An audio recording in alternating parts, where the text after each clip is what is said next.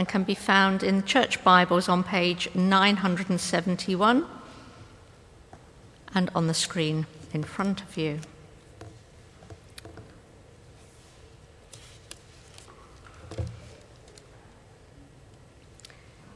Starting at verse 13. Enter through the narrow gate, for wide is the gate and broad is the road that leads to destruction, and many enter through it. But small is the gate and narrow the road that leads to life, and only a few find it. Watch out for the false prophets. They come to you in sheep's clothing, but inwardly they are ferocious wolves. By their fruit you will recognize them. Do people pick grapes from thorn bushes or figs from thistles? Likewise, every good tree bears good fruit, but a bad tree bears bad fruit. A good tree cannot bear bad fruit, and a bad tree cannot bear good fruit. Every tree that does not bear good fruit is cut down and thrown into the fire. Thus, by their fruit you will recognize them. Not everyone who says to me, Lord, Lord, will enter the kingdom of heaven, but only he who does the will of my Father who is in heaven. Many will say to me on that day, Lord, Lord, did we not prophesy in your name, and in your name drive out demons and perform many miracles? Then I will tell them plainly, I never knew you. Away from me, you evildoers. Therefore, everyone who hears these words of mine and puts them into practice is like a wise man who built his house on the rock. The rain came down, the streams rose, and the winds blew and beat against that house. Yet it did not fall, because it had its foundations on the rock. But everyone who hears these words of mine and does not put them into practice is like a foolish man who built his house on sand. The rain came down, the streams rose, and the winds blew and beat against that house, and it fell with a great crash. Then Jesus had finished, when Jesus had finished saying these things, the crowds were amazed at his teaching, because he taught as one who had authority and not as their teachers of the law. This is the word of the Lord.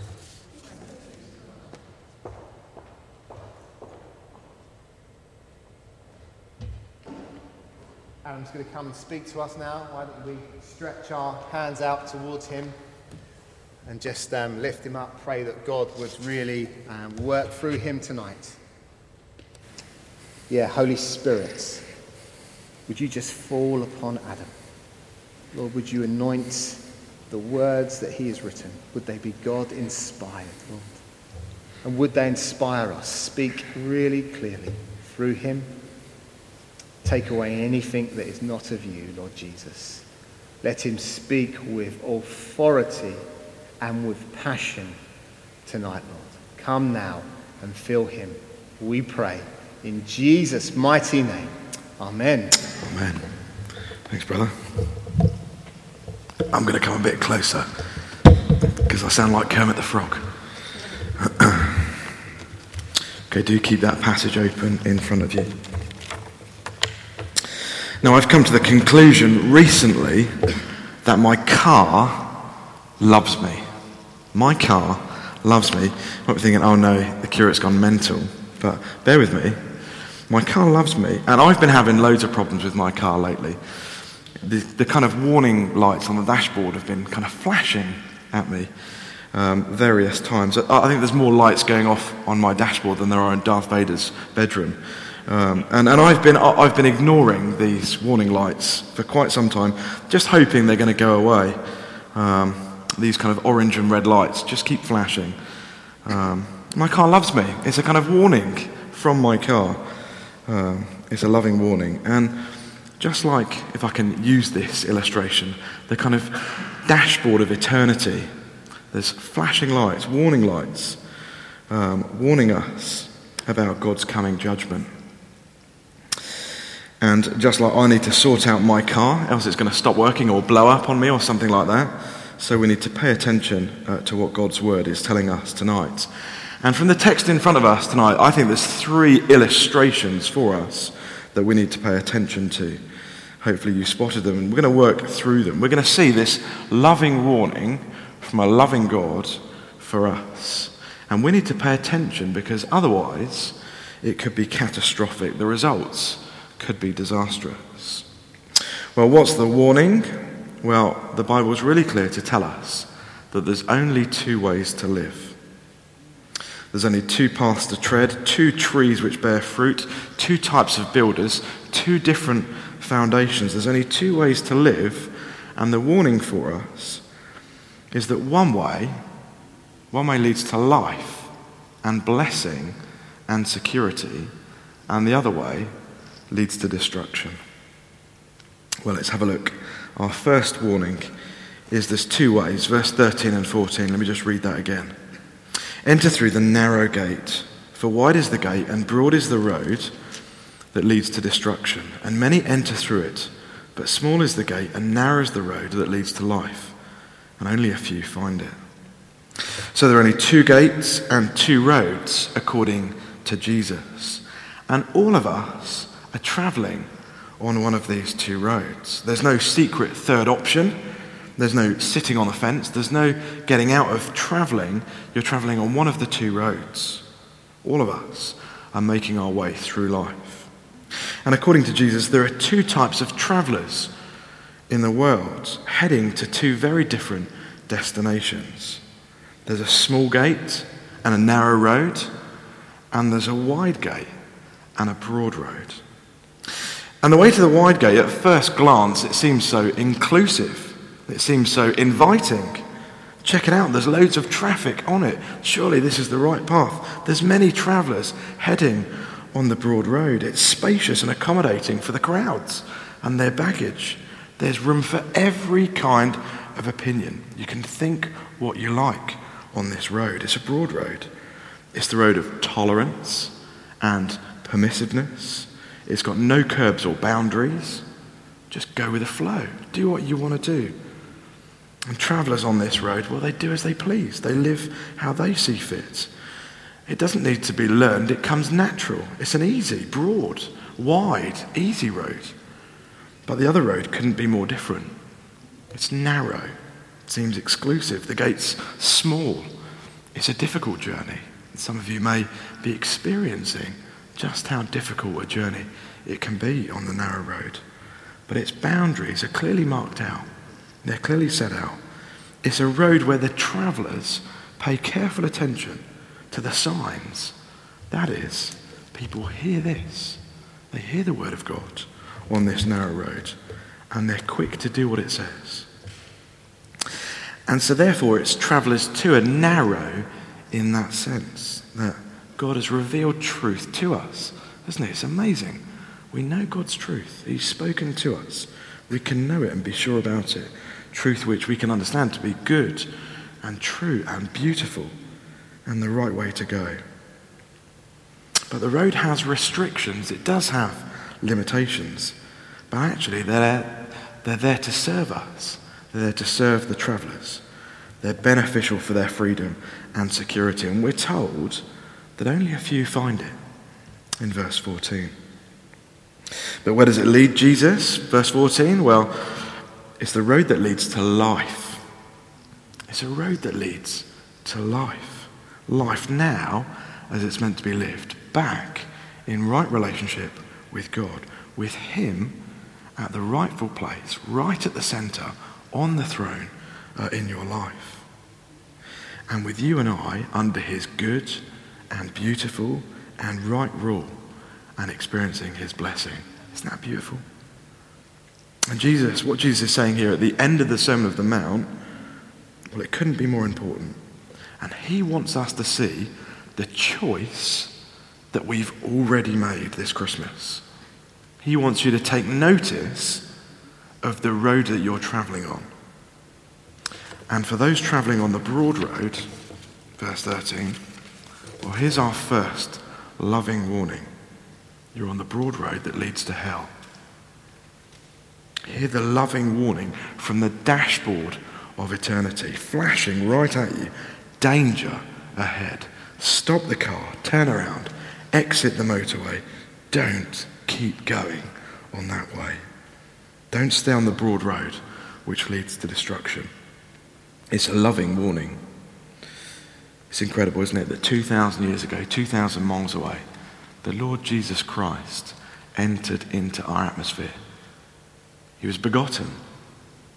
He became like us as a light to shine in the darkness so that you and I can see which road we're traveling on, so that our eyes can be opened to see who Jesus is and check him out for ourselves. Now, maybe there is someone here tonight, maybe there is someone who that, that word was applicable to about the dry bones. You recognize that you're like dry bones and you're needing life. Well, if we're indifferent to Jesus, if we're saying no to Jesus, well, then we are just like dry bones.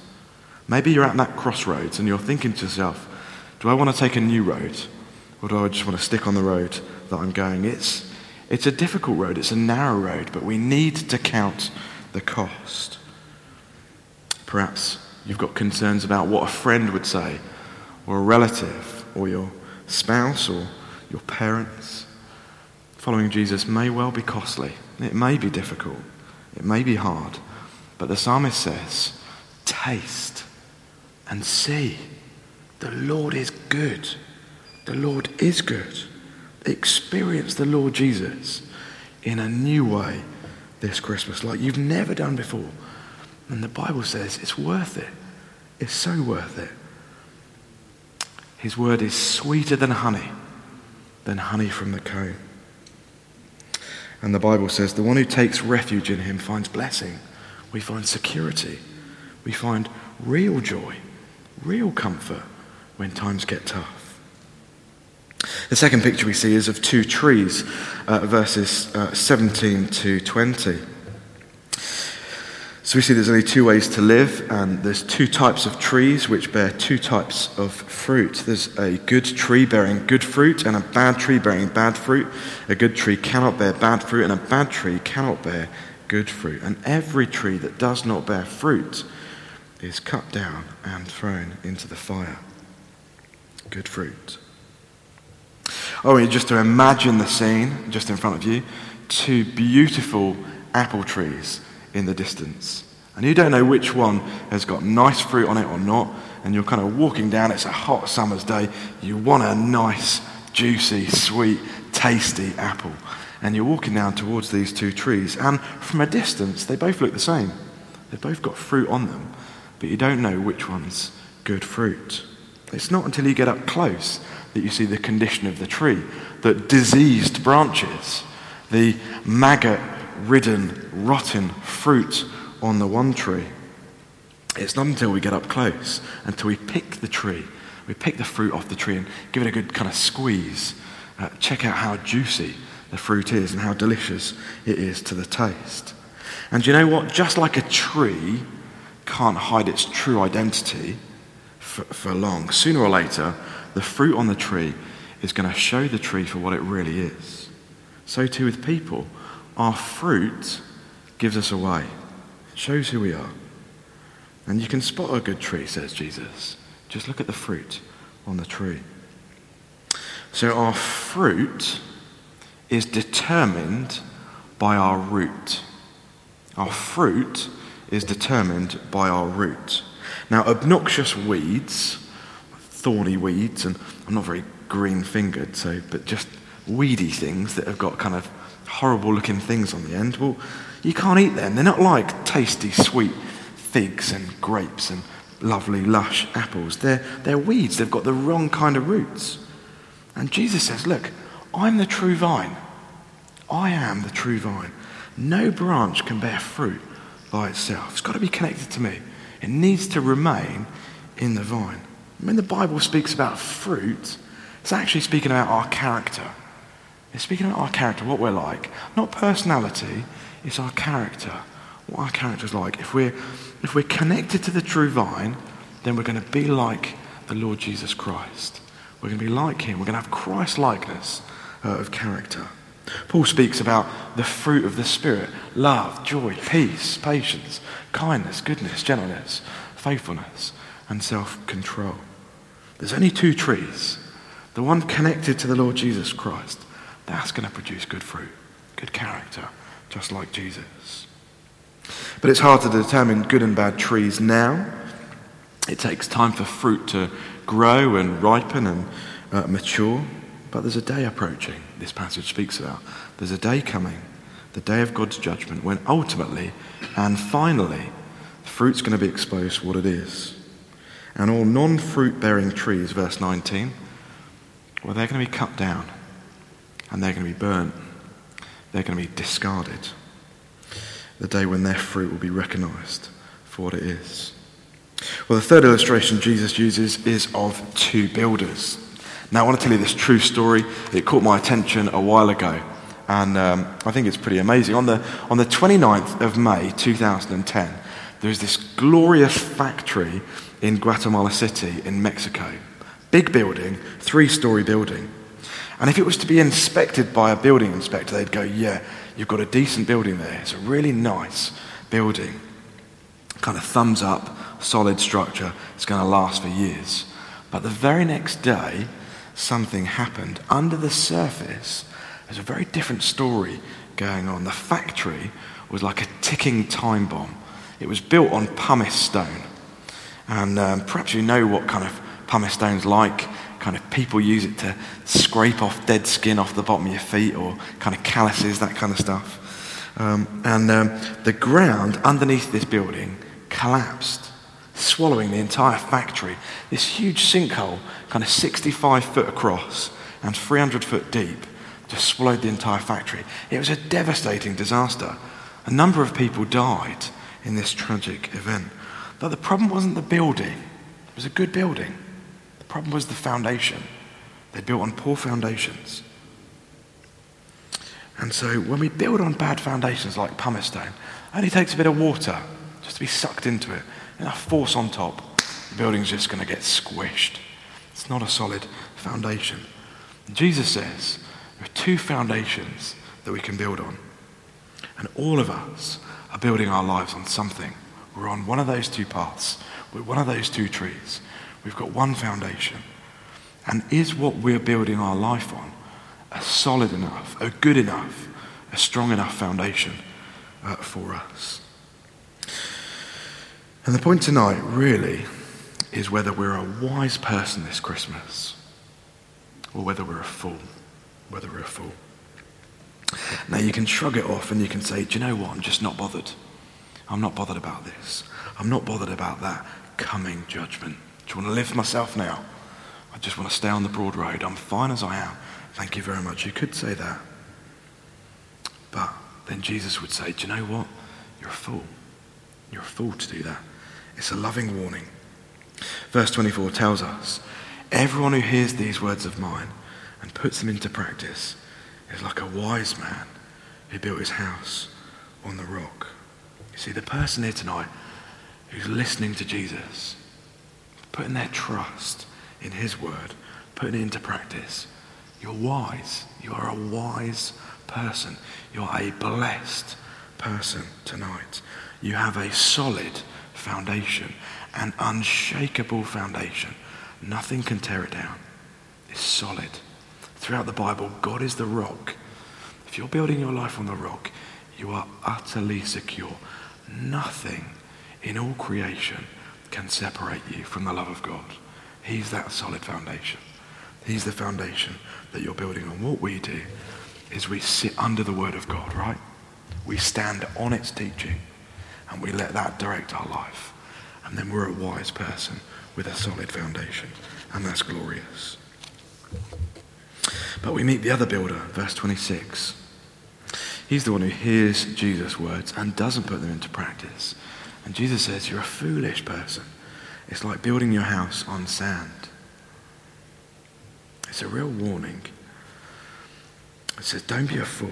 The term fool, really, it means without sense. It's you're, you're senseless. You can't kind of, you can't perceive what's being said. You can't, you're wicked if you can't hear what Jesus is teaching. See, oh, this dependable foundation, this solid rock, well, it's not to be easily rejected. Uh, it is the solid foundation.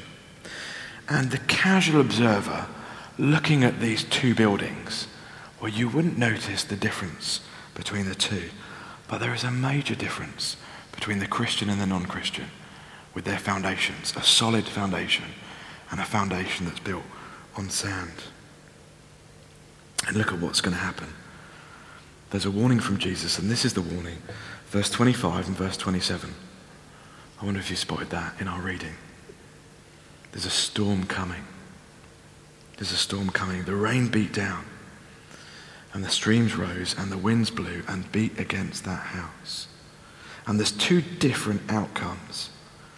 The wise man who's heard Jesus' word and is believing it and building their life upon it and living it out, when the storm hits, well, they're battered. They're absolutely battered by it, but they survive. Why? Because God's the foundation. Because God's the solid foundation. They're building their life on His promises. But the one who hears Jesus' words, the one who's like those kind of dry bones and hasn't yet come to life, that person, that's the person that needs to hear this. Well, if you leave tonight here unchanged by God's promises, indifferent to the Lord Jesus Christ, if you're not taking his word to heart, well, then you couldn't be more exposed. You couldn't be more at risk. You're in terrible danger. Verse 27 The rains came down, the stream rose, the winds blew and beat against that house, and it fell with a great crash. I've been having terrible problems this week with my broadband at home. Sky Broadband is a bit of a nightmare. I don't have Sky TV, but I've got Sky Broadband. Anyone else? Sky Broadband this week? No? Okay, it's just me then. Terrible. Apparently, there's been interference on the line. Okay, I've got no idea what that is. So I phoned up and had a chat with this engineer, really helpful lady, and she said, Look, this is what I'm going to do. Everything that's on your network, I'm going to disconnect it. I'm going to stop this interference. It's like, brilliant. So all of my wireless devices connected to my internet were booted off. Nothing was connected. It was stripped right back. There was nothing connected. Nothing was causing any interference on the line. She'd sorted that out. None of my devices were causing a problem. The signal was beaming through loud and clear. I just want us just to cut the interference. Maybe we're thinking, this message is not for me. This is for that person down the road, or if only that person was here to hear this.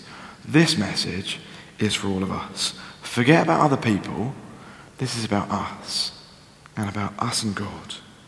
God is concerned about his world.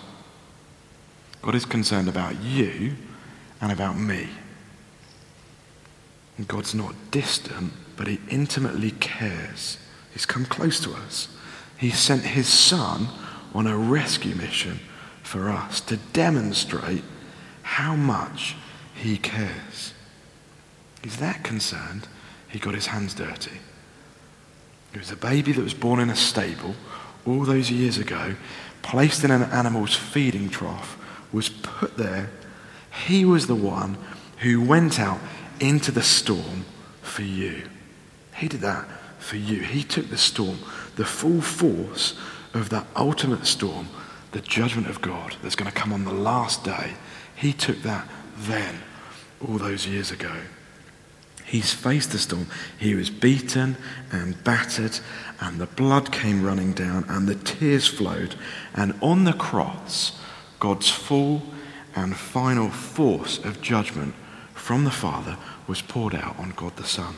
Why? So that you'd never face the storm so you'd never have to face that storm, so that you can be utterly secure in the face of that coming judgment. Yes, we're going to face storms in this life, and we're going to go through painful things. But ultimately, if our rock is the Lord Jesus Christ, He's faced the storm for us. It's amazing. We need not be afraid. We have a solid foundation to build our lives on. And the Bible says that God did that while we turned our back on Him, while we were rejecting him, when we were on the broad road leading to destruction, when we were producing rotten fruit in our lives, when we were building our lives on everything and anything but him, he did that then for us, slamming the door in God's face and saying, I don't want you. I don't want you in my life. When we were powerless to change, he was crushed for us at just the right time. He died in our place for our sin to bring us to God. That's amazing. Facing the punishment that we should rightly face. And he's dealt with that ultimate storm so we can be happy, blessed, wise people this Christmas. And do you know what? When Jesus rose from the grave, it's not just so that we've got a clean slate, so that we can start again from neutral. It's not just that. He's robed us in Jesus' perfect life. So when God sees us, he sees his son. We're righteous, the Bible says. We're justified. That is, you can know today the verdict on that coming day. You've been robed in Jesus' righteousness. Sin's dealt with. You're justified. You're right with God. Isn't that the best foundation to build your life on? That you can know now what the verdict is going to be of your life then because of Jesus. We've got better fruit to enjoy and ultimately eternal life. Now, if you know the Lord Jesus Christ, which many of you do, I was hoping there's going to be more non Christians here tonight. Perhaps they're going to listen on the tape at another time. But if you know the Lord Jesus, you are totally secure. You have a solid foundation. And I hope that this Christmas, that brings you real comfort, real joy, and real peace. But if you don't know the Lord Jesus, then we must turn to him. We must do that. Let's not leave tonight. If you're that person, if you're those dry bones that were spoken about earlier, don't leave tonight without getting right with God. Get right with God tonight. Don't delay. Don't put it off. I'm going to pray for us. Let's pray. Almighty God, we thank you so much for your words. We thank you that it's sharp and active, penetrating right deep, dividing spirit, soul, and marrow. And we pray that your word would bring us to life, that we would sit under your words, we'd be students of it, that we would love it, we'd build our lives on it, that we would be under your teaching and stand on its truth and be like lights this Christmas to those around us. We pray that the Lord Jesus might be honored and glorified in this place, and his name and his honor would resound this Christmas from here. In Jesus' name we pray. Amen.